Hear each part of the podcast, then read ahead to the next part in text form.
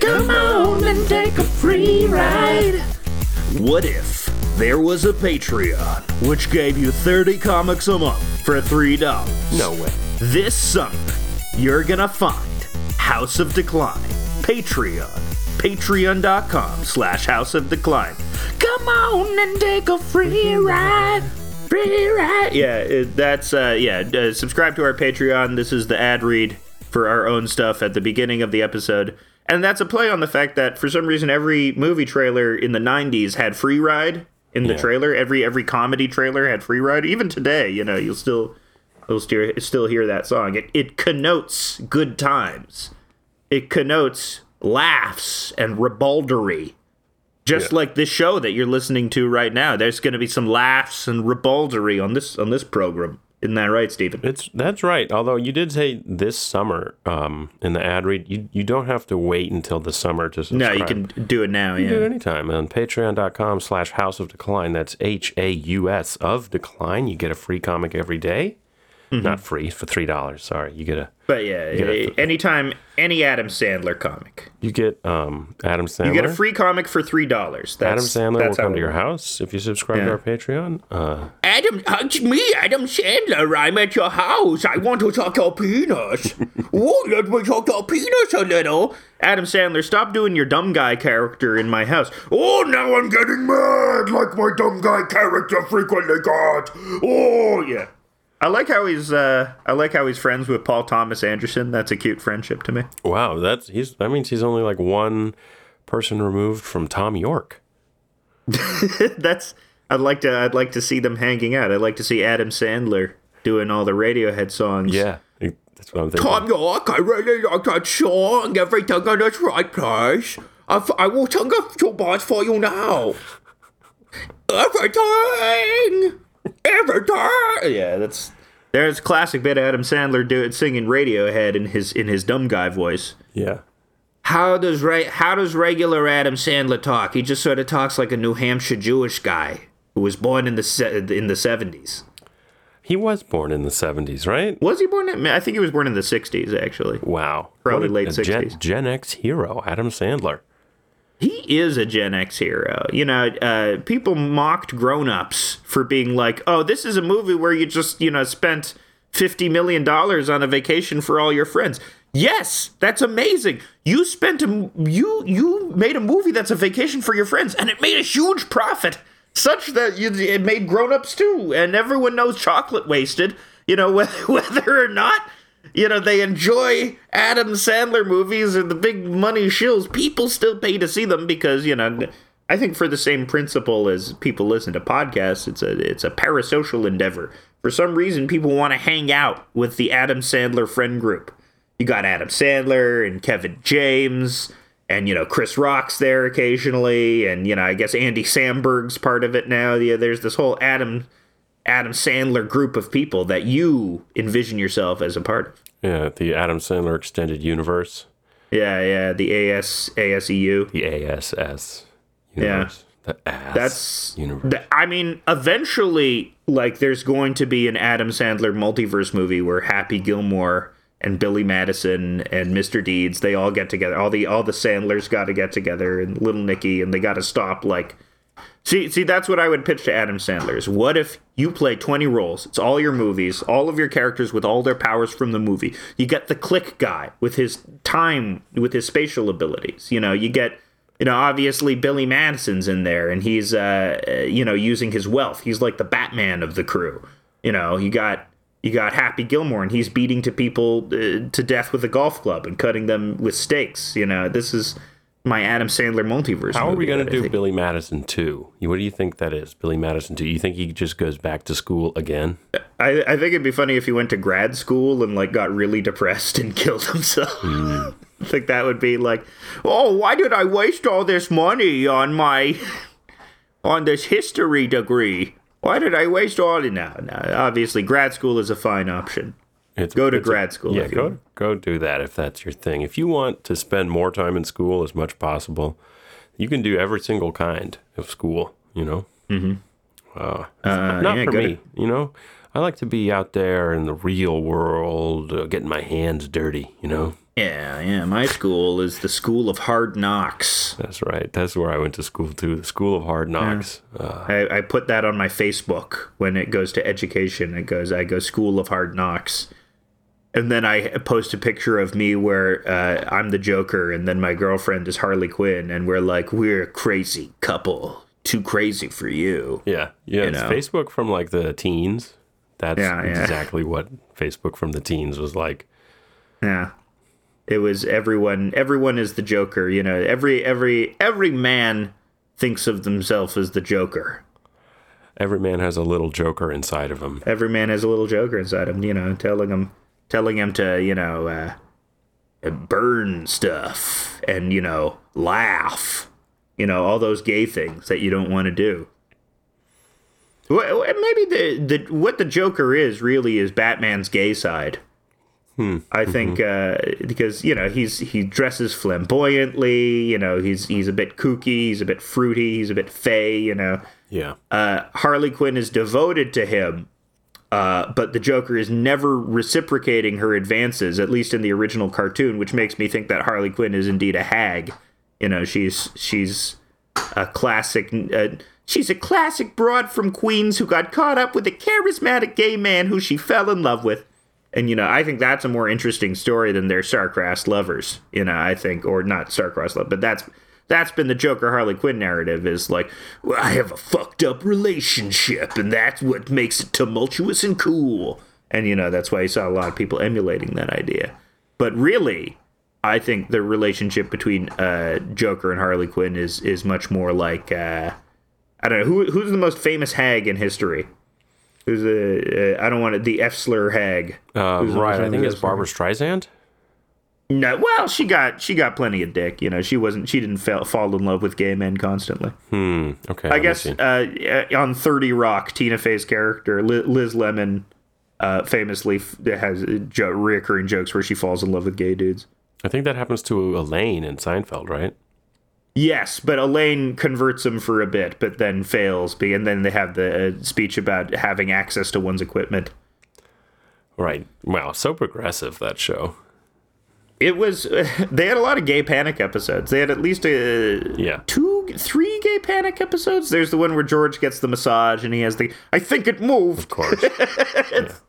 I don't know. Gay panic plots are pretty funny, man. Speaking as a gay man, I think it's very funny when straight men feel very insecure about it. That's uh, yeah. Well, that one is funny because it's like Jerry is kind of the voice of sanity, and is like, so what? Um, I actually think the one where they're talking about not that there's anything wrong with that. The one where they've been outed. I think that's actually people saw it as you know less than progressive, but I think that's actually a great commentary on the internal homophobia of liberals, of like New York liberals, of like people that consider themselves progressive. So they say this weird little mantra in order to you know cover up their own insecurity. Um, I, I like that because you rarely see sort of critiques of liberals in mainstream stuff. You know, the the last big one was Get Out, and you know everyone loved that. But even like liberals who watched it didn't really understand what it was like. They didn't understand it was commenting on them. They thought Yeah. it was about those other ones. I mean, know? when I saw it, I was like, yeah, I would also vote for Obama a third time. That guy. yeah, he was. It was Hell yeah. Right on. Right on. I wrote about it. Yeah, yeah. uh, um, man, I, I uh, you know, who's in that movie is Caleb Landry Jones, who for like 2016 to 2018 appeared in every single movie. He was in Twin Peaks. He was in uh, fucking uh, uh, what's that movie? Oh God, it's got a. Oh my God, he was in Twin Peaks: The Return. He was with Amanda Seyfried. He was in three billboards outside Ebbing, Missouri. That weird sort of straight. That movie is very strange because it's written by Martin McDonagh, and it's clearly written about Ireland, but he has transposed, you know, Catholics and Protestants uncomfortably into white people and black people. So, so it's like, and it doesn't work like that movie's strange because spoilers the the racist cop played by Sam Rockwell gets sort of a redemption arc which sort of uh which sort of plays very yeah it, plays a little strange in the movie you know it, it was very popular especially with liberals at the time but uh as uh, like just a year after it came out, all the George Floyd stuff was going on. So I don't know if you would be able to. I don't know if you'd be able to get away with that blatant whitewashing of a racist cop today. Um, people certainly didn't like the movie because of that. Eh, You could probably get away with it. Yeah, I mean, you get you get away with it on TV all the time. You, You, know, you can get away with a lot of stuff as a white guy. you're right. I should I should try and get away with more stuff. You should get away. You should try to get away with some stuff. I should try and get away with some stuff as a white guy. I'm gonna use I'm gonna use my classic white guy weasel style, the way of the weasel. The way of the weasel. You know what? I think that I think that's actually a fucking Scott Adams book. I think that's actually fucking. Scott Adams. Yeah, well, he is he is a, a classic example of a white guy who keeps getting away with stuff. Yeah, he he he gets away with openly admitting I watched my stepson die. Yeah, I love when he said that. It reminded me of when uh, Walter White said to uh, said to Aaron Paul, "I watched Jane die." In, in Breaking Bad. yeah. I never liked that character, so I was kind of I was kind of okay with that. You know. You didn't like Jane. You didn't like the hot the hot gas girl, the hot goth heroin addict. Yeah, sorry, not my type. Sorry. Not your type. You not you don't like Krysten Ritter, Ritter and her her long neck. No, you know you know I like my my goths to be Latina. Uh, you you you want your Latina goths. well, yeah, that's the original goths. You know. Yeah. So let's move on to the bulk of the episode. I like saying that. Oh, the bulk- we're hitting the to bulk already? episode. But yeah, it's something I wanted to discuss. It's funny that we have this podcast and it is adjacent to sort of the comics.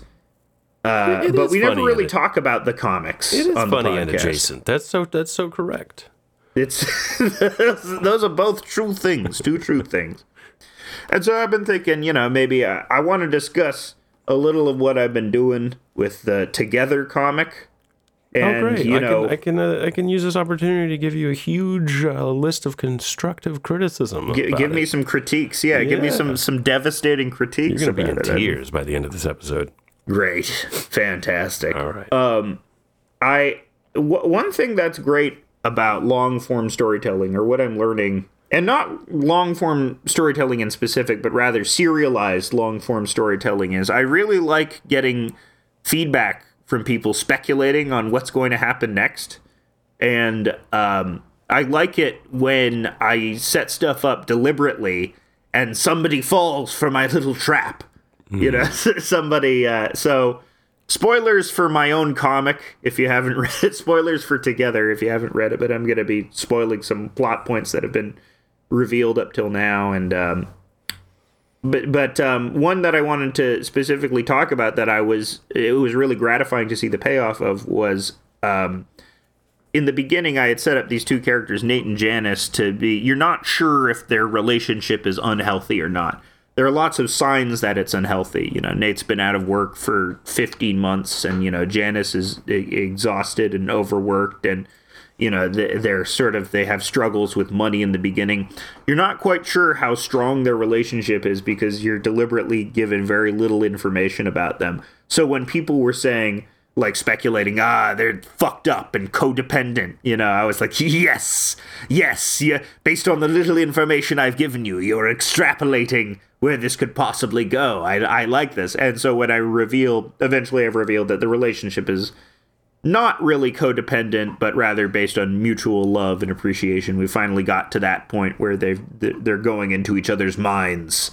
The telepathy serum has built up in their body, and they're going to each other's minds and uh, they're discovering that no, they actually truly love each other in a way that would be considered healthy. I mean, there are some problems that you face as like how do you convey a healthy relationship? You know, I how do you or how do you convey a relationship that you think of as loving or if not necessarily idealized, you know, um, where does it come from? Because everyone has like a different reference point for Well, what I- a healthy I got a relationship Good is. suggestion. Sure, sure, if you sure. wanted to convey uh, the deepness of their love, you should do a scene where he does like a flash mob proposal. that's Yeah, how you, yeah. That's how you really know. Yeah. That's the ultimate. I mean, he's gotten a thing together. That was a thing for a while. I think there were like Has there been a flash mob in This Is Us? That sounds like a very This Is Us contrivance. Where there's a, I know there was a flash mob in Modern Family. That's that's the I don't, flash I don't, mob I don't watch I um, media with unclear antecedents, pronouns with unclear antecedents. This Okay, is us has two unclear pro- pronouns with unclear antecedents. I'm not going to watch that. I don't know. Who, no, what's this? bad. Who is us? No, thank you. the uh, one one time our our we had some freaky art friends and they released a, a Christmas card that had all of them in sweaters like looking vacantly at the camera that said one of you is us Yeah. and that, that's what this is us always reminded me of sort of this ominous like freakish cult Yeah. Shout out, is- that- shout out to Colin and I believe Adam and I believe Quentin. Uh, Colin Adam Bailey Quentin and and Fre- and Dorian who's been on Ah, they were I think they were all, all they friends were all of the in there. pod. Come on the show if you're listening, any of you folks. We'd love to have you. I loved uh, being in Colin's project. Um, I got fucking wasted and went out into a field and was banging shit like crazy. And he's doing a field Yeah, that recording. Yeah, our, our buddy Colin had like this really good senior project where he arranged people in a field playing different instruments and he would travel through it walking while recording and that would be the piece sort of It the fading really in and out. It was a, it's a very stellar idea. Yeah, I, I'd like to see that type of thing reproduced. Yeah, Um, great musicians, most of them, I believe. Um, I don't know Writers, if- I don't know if musicians, good art people. But they inspire me to do stuff like this, to do this long form storytelling, to do this. Um, because uh, the thing about doing the penis comics is that they're good, but I, I have this rapid production of them, uh, and that was sort of intended as uh, there as a training process for me. I, there's an there's an old episode of Pokemon. Right. if I would like that, uh, where Ash goes to this training ground where he meets this intense trainer called AJ, I think it is, and he is in the in the dub he has a southern accent. I'm, it's funny they gave him a southern accent, and he puts like uh, the right he puts the Sandshrews in gay training harnesses, puts the Rattatas in gay training harnesses. Which, yeah, thinking about it now, man, those really look like the harnesses that that, that I frequently see leather daddies wearing. Um, where are you frequently seeing leather daddies? I I I live near the Church Wellesley Village in Toronto. You, I frequently well, you see. I'm frequently seeing leather just tricked you once There you again into self-doxing. I well, yeah, I don't I don't mind people knowing the general area of where I live. Really? They could. gonna someone who's pissed off about the comic could set off a dirty bomb. give my assassination coordinates. Yeah, you just gave your. we Yeah. can't talk about the assassination coordinates. What, are you crazy? We'll get banned, man. You're gonna get your account banned if you talk about the assassination coordinates. I've been I've been talking smack about Elon. Is like too many people are talking smack about him for for all of them to get banned. And you know, I I've been saying some of the least bad stuff about him. You know, a lot of people are just telling him to straight up kill himself, which is. uh you know, I, I figure that's that's bigger fish to fry than me just saying, "Oh, Elon, oh," making my dumb Elon Musk jokes. I mean, you know, it's um I think he's going to do that thing where he's like this is all like it's all been part of my plan to increase engagement. He's been doing that. He's been saying, you know, this is all this is all part of the plan. This Which is which sucks cuz like you kind of are playing into his hands if you're like posting on Twitter a lot more because you're pissed about uh, Elon Musk. So I Yeah, just yeah. ignore it. I'm I'm I'm on Twitter for the laughs. Okay, I'm not on there for politics. I'm not on there for. I'm on, I'm on there for the laughs, and I'm on there to tell people that I think they're an R slur. Okay, like the guy most recently, the guy uh, I called that was tweeting something about how it's actually proletarian to be uh, pro AI okay. because actually it's the work it's the working man artists Yeah. who will benefit the most. And I'm just like, I that's obviously not true. this is why you can use slurs still. Yeah. Because of this kind of stuff, which I know not everyone will agree with, but come on. I think that's the other form, the other thing about long form storytelling, especially nowadays, that I see as sort of counter to the encroaching nightmare technology is AI art is like a big thing that has that's been coming up. It come it came up again recently. Um, I think uh, the the discourse this time got started because some guy made a children's book, an entirely AI art generated children's book, which sucked, but they sold on Amazon, and you know, uh, uh, I, we've talked about it before how there is a labor issue, one that won't necessarily affect me because the AI art that's being produced I think isn't. it will affect you. I mean, I don't. Yeah, probably. I, like I know you're saying it won't, but they're gonna. It's gonna get better to the point where it's it's going to affect everybody, and uh, you know you should stop using it. Well, that like- is, you know, the it. reason. You know, it, it's funny how I've sort of developed this style, which I feel is as counter, as antithetical to the reproduction of AI art as possible, which is uh, for many reasons. One, because the line is shitty. It's not my sort of like shitty, jittery line that I have from not from like uh, any sort of expertise, but from a practiced amateurishness. I think that thing is incredibly hard to replicate.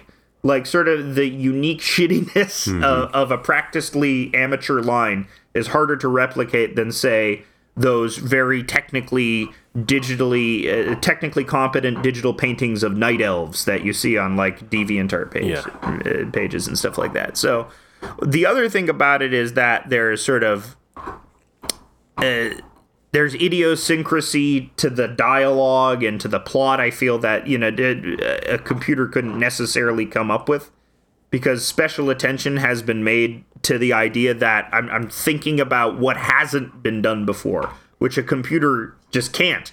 The computer can only reference something which has been done before. Yeah. Before a computer can't turn its mind to what hasn't been done. Well, this, this is the last thing I want to say on AI, and we should go back to talking about your comic together.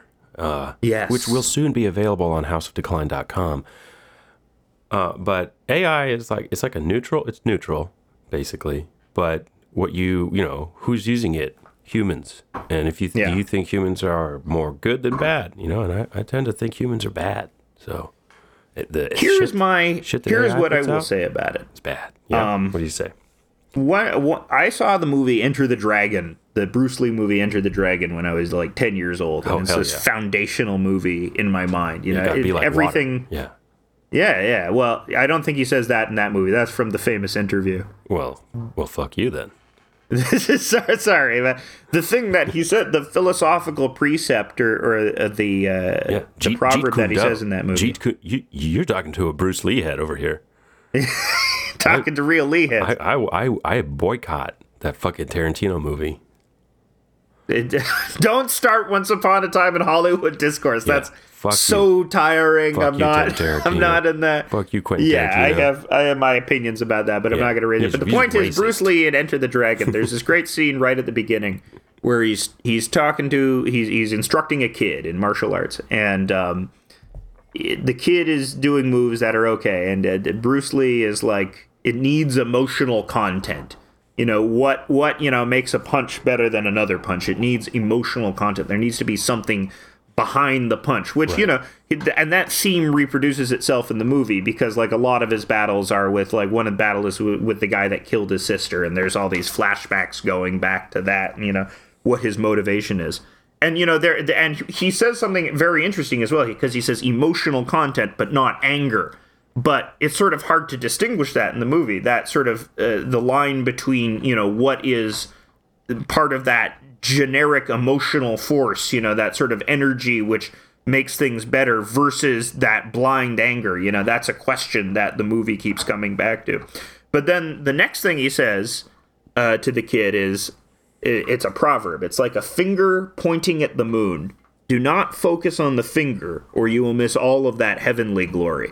And you know it, it, that obviously can have as many meanings as you want, and I'm sure I'm interpreting it incorrectly. But what it means to me is that if you focus too much on the technical aspect of how to make something, of how to create something, then you will lose out on sort of the wider glory of it. You oh, will yeah. lose out on sort of the wider sentiment of something. Definitely. And yeah. it's it's more it's people that ask how too much and not why enough, you uh-huh. know? Yeah, I mean, anecdotally, my own from just making you know music music production and stuff. Like some of my best stuff is like stuff where I wasn't trying too hard and it's accidental, and I'm like, and I can never recreate that sound. Like I got the best guitar tone ever, and mm-hmm. I've never been able to recreate from putting a shitty 10 watt amp up next to my iBook G4's built-in speaker, and I somehow got the best guitar tone I've ever gotten.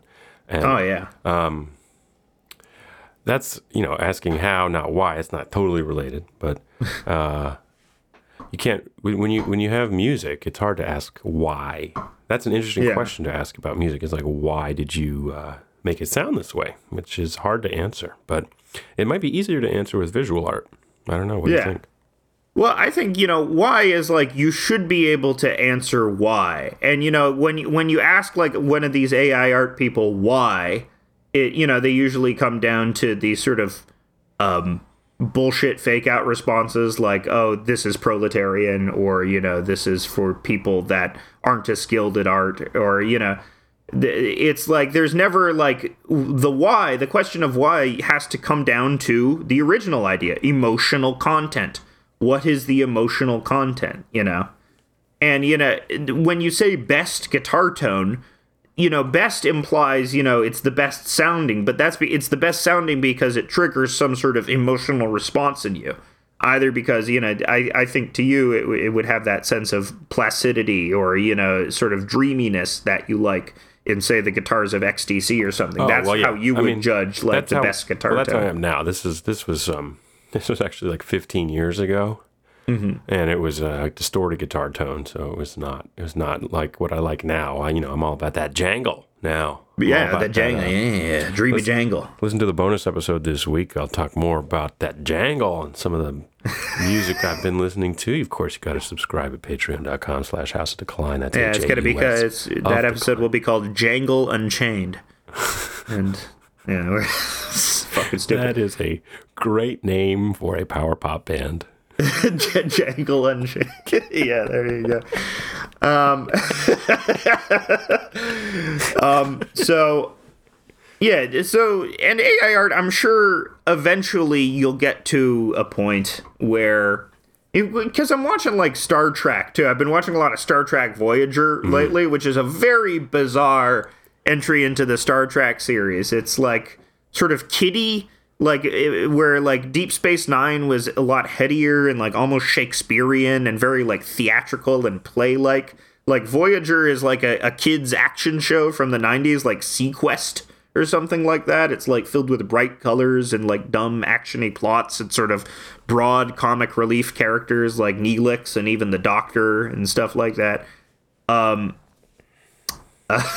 I forget what my larger point about Voyager was. That's okay. I just would say I'm, I'm watching a lot of Voyager, which is uh, influencing influencing my ideas about stuff. Um, but also, yeah, it, it's like, uh, yeah, you, you just a lot of the sensibilities have changed since that time. Like with the handling of Chakotay and like uh, indigenous stuff. Uh, that yeah, that that really ages the show more than a lot of other, uh, more than a lot of other stuff. I was actually looking up because because I was wondering, has there ever been a Jewish character in Star Trek? Has there ever been like a mainline character named like uh, Shecky Horowitz? You know, Ensign Shecky Horowitz. There, there's been every other every other type of character, but no Jewish character on Star Trek, and I, I wonder why that was. William Shatner was Jewish. Leonard Nimoy was Jewish. I guess Spock is supposed to be Jewish. I, I'm gonna read Spock as mean- Jewish. aren't the ferengi Boo! Boo! No, they they they uh, Star Trek uh, had had to work very hard in order to get rid of that association. really Yeah, yeah. Because well, immediate criticism of the Ferengi was like, eh, this seems a little anti-Semitic. mean, yeah, They're- that's kind of that's kind of, that's kind of they're like the money obsessed, like yeah. they kind They're of talk. Didn't one character like talk with like a New York accent? Yeah, they're short, witty, money obsessed guys with weird facial features, you know. Um, but uh, the Ferengis are not supposed to be Jewish people. Uh, that's like, I think that's sort of a bad faith interpretation of them. They're supposed to be 20th century capitalists. That is the to, joke. Welcome to Bad Ferengi. Faith Pod with Virgil, Well, Texas. bad faith pod. And you, you're Bree Bree. I'm Virgil. I'm not gonna do a Brie Brie impression. Isn't that- Here's my Brie Brie impression. I'm Brie. I'm Brianna Greyjoy. I mean, I would rather be Virgil Texas than her. I would rather be the hor- horrible escaped groomer Virgil Texas, who somehow escaped the charges and is off. Is off. He's off on the lam. He's talk. He's he's probably talk chatting up girls on the internet with. And he should be in jail. Well, the last time Virgil Texas came up, apparently he wrote some article for some sort of conservative newspaper like a couple months ago, and that's the last that anyone's ever heard of. I of. haven't him. got confirmation on that. Um, I heard that. Uh, that might have been nothing, It yeah. might have been like a fake. But yeah, he he disappeared. Um, you should write him into together. yeah, Virgil Texas shows up. Virgil Texas shows up and he have him do something fucked up. Ah, yeah, that that shit was uh, man. I would be so fucking mad if Virgil Texas, like if I had a friend who turned out to be a Virgil Texas. Why don't you? What what whatever happened to your long form Chapo comic? I I scrapped that when I realized it was the dumbest shit on earth, and I should be drawing my own shit. It's fun. It's fun. I'm gonna make fun of you for that for a while. You should make fun of me for that for a while. I was I got very parasocial with the Chapos. Yeah. Uh, for a while, you know, I was just I got really depressed when I was like in 2016 and 2017, and I was just cycling through all those Chapo episodes because here here are my internet friends. They like me. They know me. They they make Simpsons references like I do. Right? Yeah, and so yeah, Well, yeah. uh, I mean, and Nick Mullen's, the king of that, though. You know. eh, That's that's how like my best friend in middle school and I like interacted was him making Simpsons references and me laughing my ass off. So that dynamic is like to find out that that dynamic is more is like actually common and spread out all over America and now even the the wider speaking world as the Simpsons has of course gone global.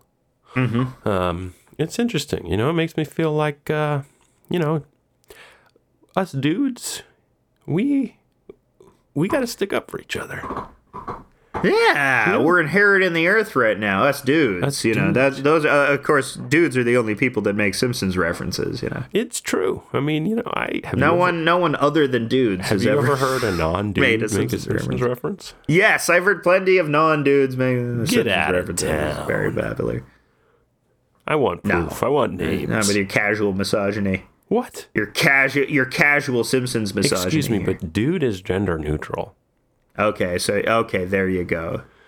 Now we're gonna have this debate. Now we're gonna is dude is guy gender is, is guy gender neutral is, is saying hey you guys is that a microaggression we're very qualified to talk about this and we should talk about this about um, whether or not words are. Gen- I mean, in English, dude is a neutral noun because we don't have genders in English.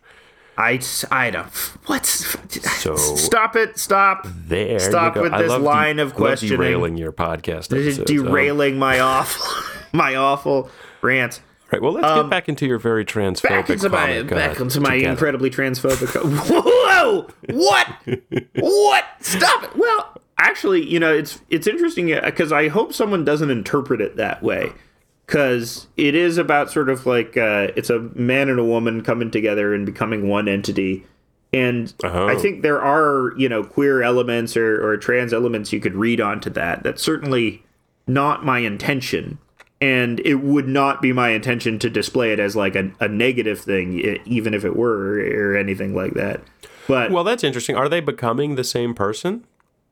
That i mean we're gonna we're gonna explore that idea you know what does it mean to be two people in the same body or would, uh, will they Oh, boy. eventually where their personalities eventually merge as well to where the where they'll start thinking themselves as one person I'm very. I'm pretty. I've been on a hot streak with my predictions of me of media plots. You know, because I, w- I was predicting the White Lotus plot, season one, Hmm. and just getting it right on. gotta write write down you know to the you, you saw all these characters and it's going to be a heavy-handed but well executed uh, plot about modern rich people and their gentrifying ass habits and uh, I, I've watched the second. I like how different the second season is from the first season because uh, I guess because it takes place in Sicily so, and not Hawaii, so there's no overarching colonialism narrative to be had there. Mm-hmm. Uh, but the fact I, it focuses much more on infidelity Right. and uh, the the those problems among the wealthier class. Mike White, fantastic writer, love his stuff. Love School of Rock. Love uh, Enlightened. Yeah, I was reading about Mike White. He's he hates classic rock. yeah, yeah, it's really funny? funny that he, Yeah. yeah. He was I, like, I mean, that makes me like him even more. no. He wrote it for he like wrote it for his friend Jack Black. Yeah. It's like I know my friend likes classic rock.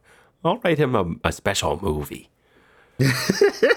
That's how he talks too. That's exactly how he talks. Kind of is how he talks. He's like a, little, like a little weenie guy who's like a genius.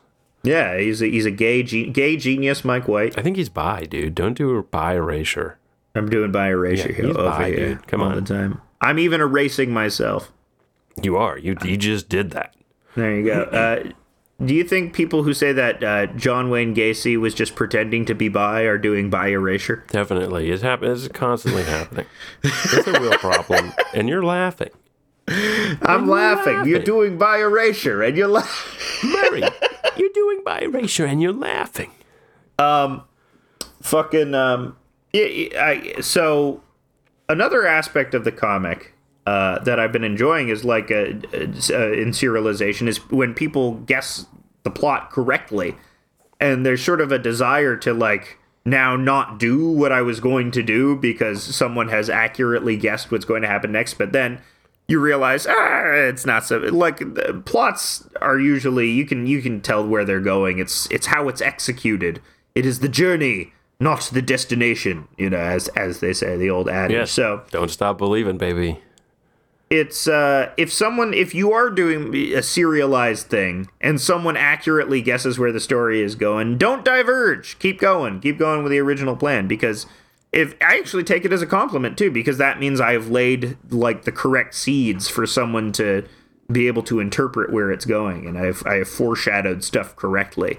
Uh, so i actually take it as a compliment when someone's able to figure out the broad strokes of where a story is going I think uh, other aspects of it too are.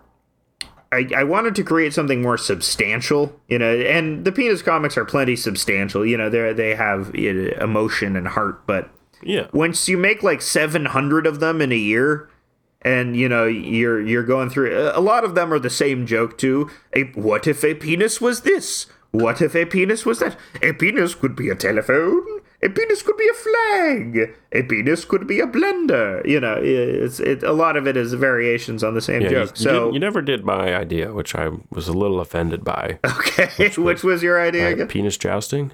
oh the penis i did do penis jousting You did? You did like medieval guys doing? Oh, they weren't medieval guys, but it was two guys jousting with their uh, yeah, they're jousting with Oh. their penises, and then their penises hit together and they crack into they fold up and crack, and they go whoa. Oh, I, go, by golly, by golly, you're right. I just went to hausofdecline.com and in the search bar, You're, you've been plugging the whole. In the you're doing all this. You're doing all these calls to actions. in the search bar, I searched for jousting and I found comic number 499, Large Hard-On Collider. that that's a good title, Great. actually. That's I'm so glad that good. at hausofdecline.com you can search the penis comics. Wow, what a good feature. What a great Uh, what an amazing function. I wonder who created that functionality. He must be some sort of genius. Yeah, I mean the comics are one thing, but the website. The website, man. Jeez. Uh, here- another thing that I'm trying to do with this comic um, is there there is a thread in in plots where as a person's emotional arcs get solved, usually that coincides with the practical problem in the plot being solved as well. Uh, so you know, uh, uh, Marty will eventually, you know, he will save his parents' marriage, and that will allow him. That coincides with him being able to get back to the future. Like the emotional arcs coincide with the practical arcs. You know, someone uh, gaining uh, some knowledge about themselves leads them to be able to complete the task uh, at hand. You know, uh, Darth Vader uh, having an emotional arc allows him to defeat the Emperor. You know, that sort of thing. But I like it when he a goes- person's Darth Vader goes from hating sand to hating himself. yeah. There you go. You know, the self, the sand of of concepts. He hates sand, right? He doesn't love it. Am I misremembering? or No, yeah, he he hates sand. It's hates coarse. sand. It's rough. It gets everywhere. Rough Gets it. Yeah, I I hate I hate my sandy semen. It's coarse, rough, gets everywhere. I have sand in my semen, you know. Um, that's why they call that's my why my porn names was Sandy Siemens. Every time I came in an asshole, the guy would be itching for months, you know. Oh, That's too bad. because of all the sandy semen in his asshole. You know? That's a It, bad. it was because I was it was because I was cursed by a crab. do, do, yeah, I, I- guess I guess that makes sense. I offended a crab at the beach, and he cursed me with sandy semen. I think um, fans may be interested in like the um, the physical drawing and process that you go through because it's true. I mean, like, I I really hope people understand like how like big each individual comic is. You release them in a group of four, but Mm-hmm. each one is like a full page. And is it like an eight and a half by eleven page that you? It's a, it's a seven by ten page. Okay, I, I so not quite a printer 10. page, but like Yeah. a f- each one is like a full page, and you have to use a lot of ink. Like my question is, how many pens are you going through? Well, I only have one pen. So if we're doing if we're talking about kit, I use the Pentel brush pen. I know, but how many uh, of them have you gone through? So the Pentel brush pen has these little cartridges that are about uh, the size of a of a small vial of crack, and uh, and uh, you put these little crack vials in the pen, and depending on how much uh, how much black I'm using in a given page, it will like last for maybe two to three days. Wow. Oh, So you're going through cartridges like they're going out of I'm- style. yeah, and tons of cartridges, like, like crack. If and they, you need money is- for these cartridges, which is why if you want to see more Stop! Stop! Stop it! No! No more! cartoons, No can go to more! Patreon.com It's done! Haus of Decline. It's done! So no more native advertising. I'm the king And, uh, of this eh. fucking podcast, buddy. I get to do what I want. There you go. you are the king. You are the driver. Uh, yeah. So, so yeah, it, it is labor intensive, and it, I often consider switching to digital because at some point it becomes much cheaper. But I don't know. It, something is lost, and I just don't know how to use a Wacom tablet. And I mean, I know how to do all that stuff. It just seems less appealing to me than having an actual physical thing in front of me. You know. Um, Well, it's not It's interesting. sum. You can you can get a tablet. First off, don't get a Wacom. Get a Huion. Huion. Oh yeah. and it's much cheaper, uh, pretty much the same quality, but it's not zero sum. You don't have to like abandon pen and paper. Like my, uh, you know, this is a little behind the scenes action here, but my suggestion to you has been always to get a tablet and do like animation on the Yeah, tablet yeah, because doing That's animation by hand is a pain in the fucking ass. yeah. Although I still I see some people doing it. There's like the this very talented animator called Felix Colgrave, and he does these exercises where he does just one second of animation. He just does 24 actual drawings in a day, and he just photographs them with his phone. I assume that's like on a stand or something like that. They make these beautiful little intricate animations, so it, it can be done. And there is One, some part one of me. second though. hmm? He spends all day making one second of animation. Yeah, but that's that's how it goes. You know, if you want to make it look good, that's that's what it is. The problem with animation is that once you cut corners, that it really shows. I, I mean, my my frequent rants against rigged animation uh, in this podcast are are one example of that. In order to do something, you have to make it look organic. In order to you know let it breathe, and why those old Disney movies look so good is because there there just even simple stuff gets ignored like uh, squashing and flattening you know the way that you would convey speed is by artificially you know squashing a character and having them elongate you know you can you do those exaggerations in hand-drawn animation that you, you are much more difficult to do in say digital art uh, or uh, rigged animation Well, I But, still think um, you should give it a shot on the digital. Um, you know, put it in your tool set. It's just like, yeah for example, and if I translate this to music, I I can't. I'm a you know I know rudimentary drum skills. I could, if I wanted to, purchase a drum kit, and I have an, enough mics to record a drum kit. But it is much easier for me to use a MIDI drum kit. And no, it does not sound as good. But I'm also completely uncompensated for the, doing any music, and um, there's no real reason for me to do it with a drum kit, even though it would sound a lot better because I'm not like dedicated to that uh, part of the craft. So, um, my question to you, which might be a little um, comf- Well, to me, a Wacom like, tablet is my drum kit. You know, Well, I, it's I don't need it. I'm not dedicated to that. Part I mean, are, yeah, like are you are you but are you dedicated to like if you if you truly are dedicated to like the the craft of drawing by hand, then yeah. But Mm-hmm. if if you're more interested in conveying a plot, which you spent a Mm-hmm. lot of the episode talking about how you convey a narrative in a plot, then Mm-hmm. a tablet is a way to make to make your your life easier. So I what the pushback I have to that, and the thing that I'm sure tablets can reproduce stuff, um, but also when you do pen on paper, there's a grain to paper as well, especially the paper that I use. I mean, they got that. in, they got all of that. Yeah, I know they have that, but it's still the same thing with AI art. There's just like organic stuff that is is difficult to reproduce, and that you know it's like the same with digital and and analog film. The same with dig, uh, the same with film and digital. It's um, it's the difference between circles and squares. You know, Yeah. Well, this this goes back. I mean, there's there's analogs to this in almost every genre. I mean, like if you talk, talk about guitar pickups, like the some of the most expensive guitar pickups are the ones that were hand wired from the 50s and 60s, mm-hmm. and then you know the the shitty guitar pickups are the ones that were made in a factory in the in the 2000s. there there's this concept called the the de-skilling of of labor mm-hmm. where part of sort of the insidious nature of industrial capitalism is that people used to be artisans. You used to be able to know how to make a chair but once you got to the factory work you only knew how to make one part of a chair. So you couldn't then use what you learned at the factory to go on and become a chair maker yourself because you only knew one protracted part of it. You know, that you see the same thing with uh, these microchip factories in uh, where the workers only know how to do one very specific little part of the microchip, and you know that's so so they can't go off and start their own goddamn microchip concerns. But at the same time, everyone agrees that the abundance is, and the, the cheapness and abundance of these things has been a boon to human society.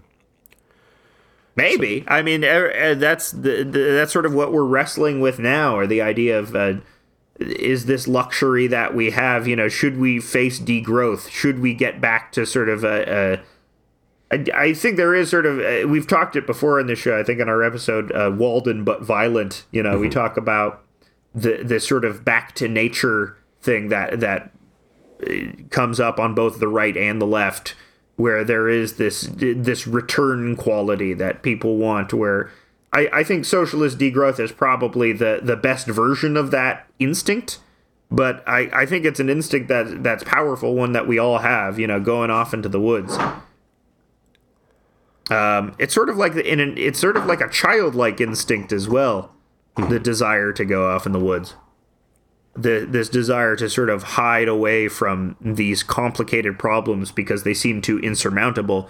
So what we do is reacquaint ourselves with the very basics of survival, and that becomes like uh, th- that becomes our reason for living.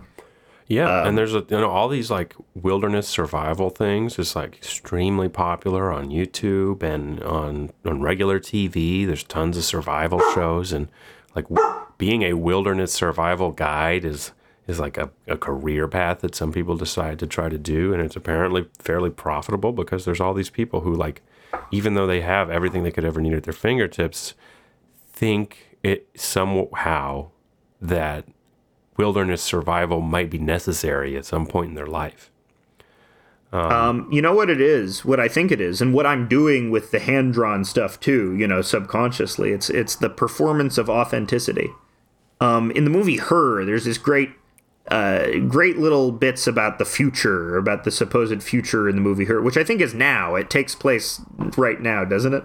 You or something like, that, or it, it takes place winter of 2022?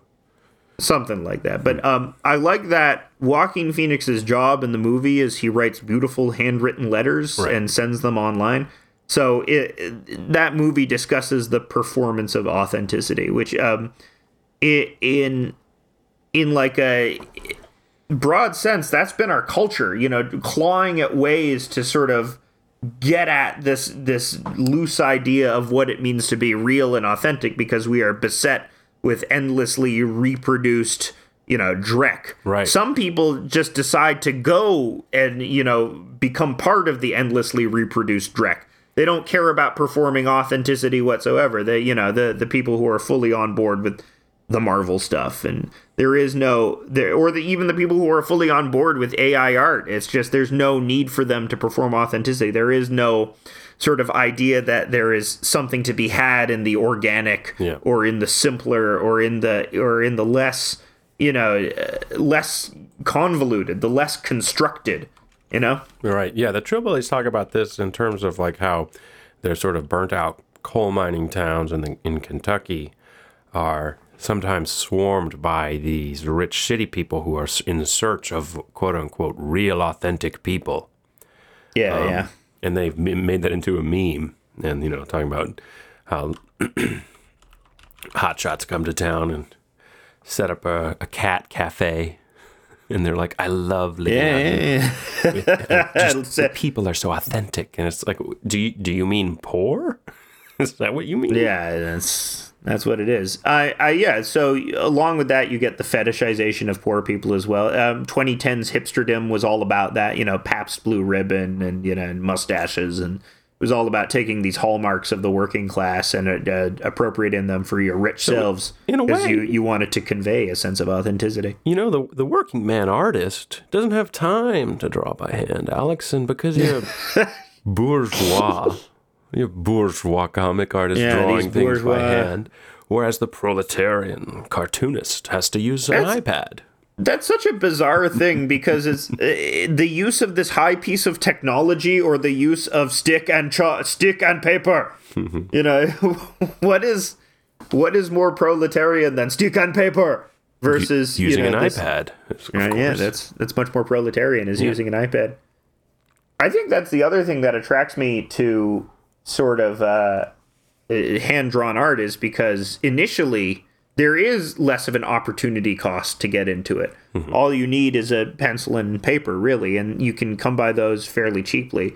At least more cheaply than you could come by a laptop with all the right software and you know. yeah you need at least a th- like a thousand dollars to get into digital art making Mm-hmm. i think generally So I think that is, you know, in terms of the performance of authenticity, I I participate in too. I think we're all we're all participating in it. If you care about sort of emotion and feeling and you know getting to a realer place in your life, whatever that is, and I think we're all in search of that because uh, the blurring effect of our modern media stream has caused all of us to sort of become hyper normalized and bleary eyed with uh, this endless entertainment that blends together. So, uh, what that produces is this is our we need to get to something more coherent or more iconic or you know more substantial than just this endless blurring effect of of constant entertainment and you know that's how i sort of started seeing the penis comics after a while because it was sort of the similar thing over and over and over again and i like producing them and i think you know i come up with good jokes at least you know once a week uh, by my estimation by my high estimation of myself but you know still y- there's a desire to articulate something that is more specific and unique and uh, less iterative. So I, I think that is uh, also the desire to pursue long form storytelling in this fashion as well, because it, it, it gets to a more specific emotion, you know. And in order to convey something as being real, you know, you have to avoid cliches, which is a very hard thing to do because often cliches are the real thing. What you are feeling is the cliche. But for people to interpret it as not, you know, a- as authentic, they can't be reminded that they're seeing a cliche. And you know, sometimes I'll think of like dialogue that I've written in together that's like, ah, that's that's like I I like at one scene when she's when Janice is in her mind with Nate, she's saying, and then there was you, and that's like I, I started thinking, ah, that line kind of sucks because they they use that line in the television show You to convey like this weird serial killer. uh, Isn't don't the. Beatles use that line? I think too. Uh, till there was Till you, There was, You, uh, and that's that's from the Music Man. That's a song from the Music Man, which is great. Uh, uh, and then there was you, the song that uh, I think about most, which uses that line, is uh, "Third Uncle" by Brian Eno, which is an awesome song. Didn't we? I think we much. did we play that on a bonus episode? Yeah, yeah. Yeah, I- we it's one of the songs I episode. mention most because it gets me it gets me amped. So, yeah, it- it- why I'm doing this is once again part of this ongoing performance of authenticity. Um, at first, you know, the penis comics are authentic, or they seem authentic to me because I'm articulating this goofy part of my subconscious. But eventually, once you start getting feedback from people, stuff changes. Or like once you start getting an audience, you do start thinking of them in mind. It's no longer like with those earlier comics, they're sort of like a nice relief to those earlier comics because I didn't have an audience then. So I was doing it exclusively uh, in a vacuum, translating my own subconscious directly onto the page.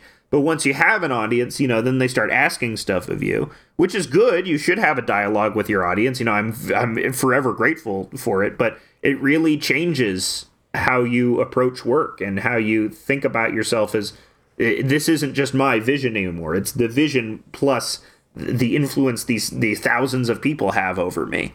You know, um, so I think the the other reason why I tried to get uh, do this long form comic is because it was just so different than what I had done before, and uh, it was a way for me to get back to that. Okay, this is just my pure translating my pure subconscious out onto the page without you know thinking about the the demands of this audience, which uh, you know has resulted in a net loss of followers.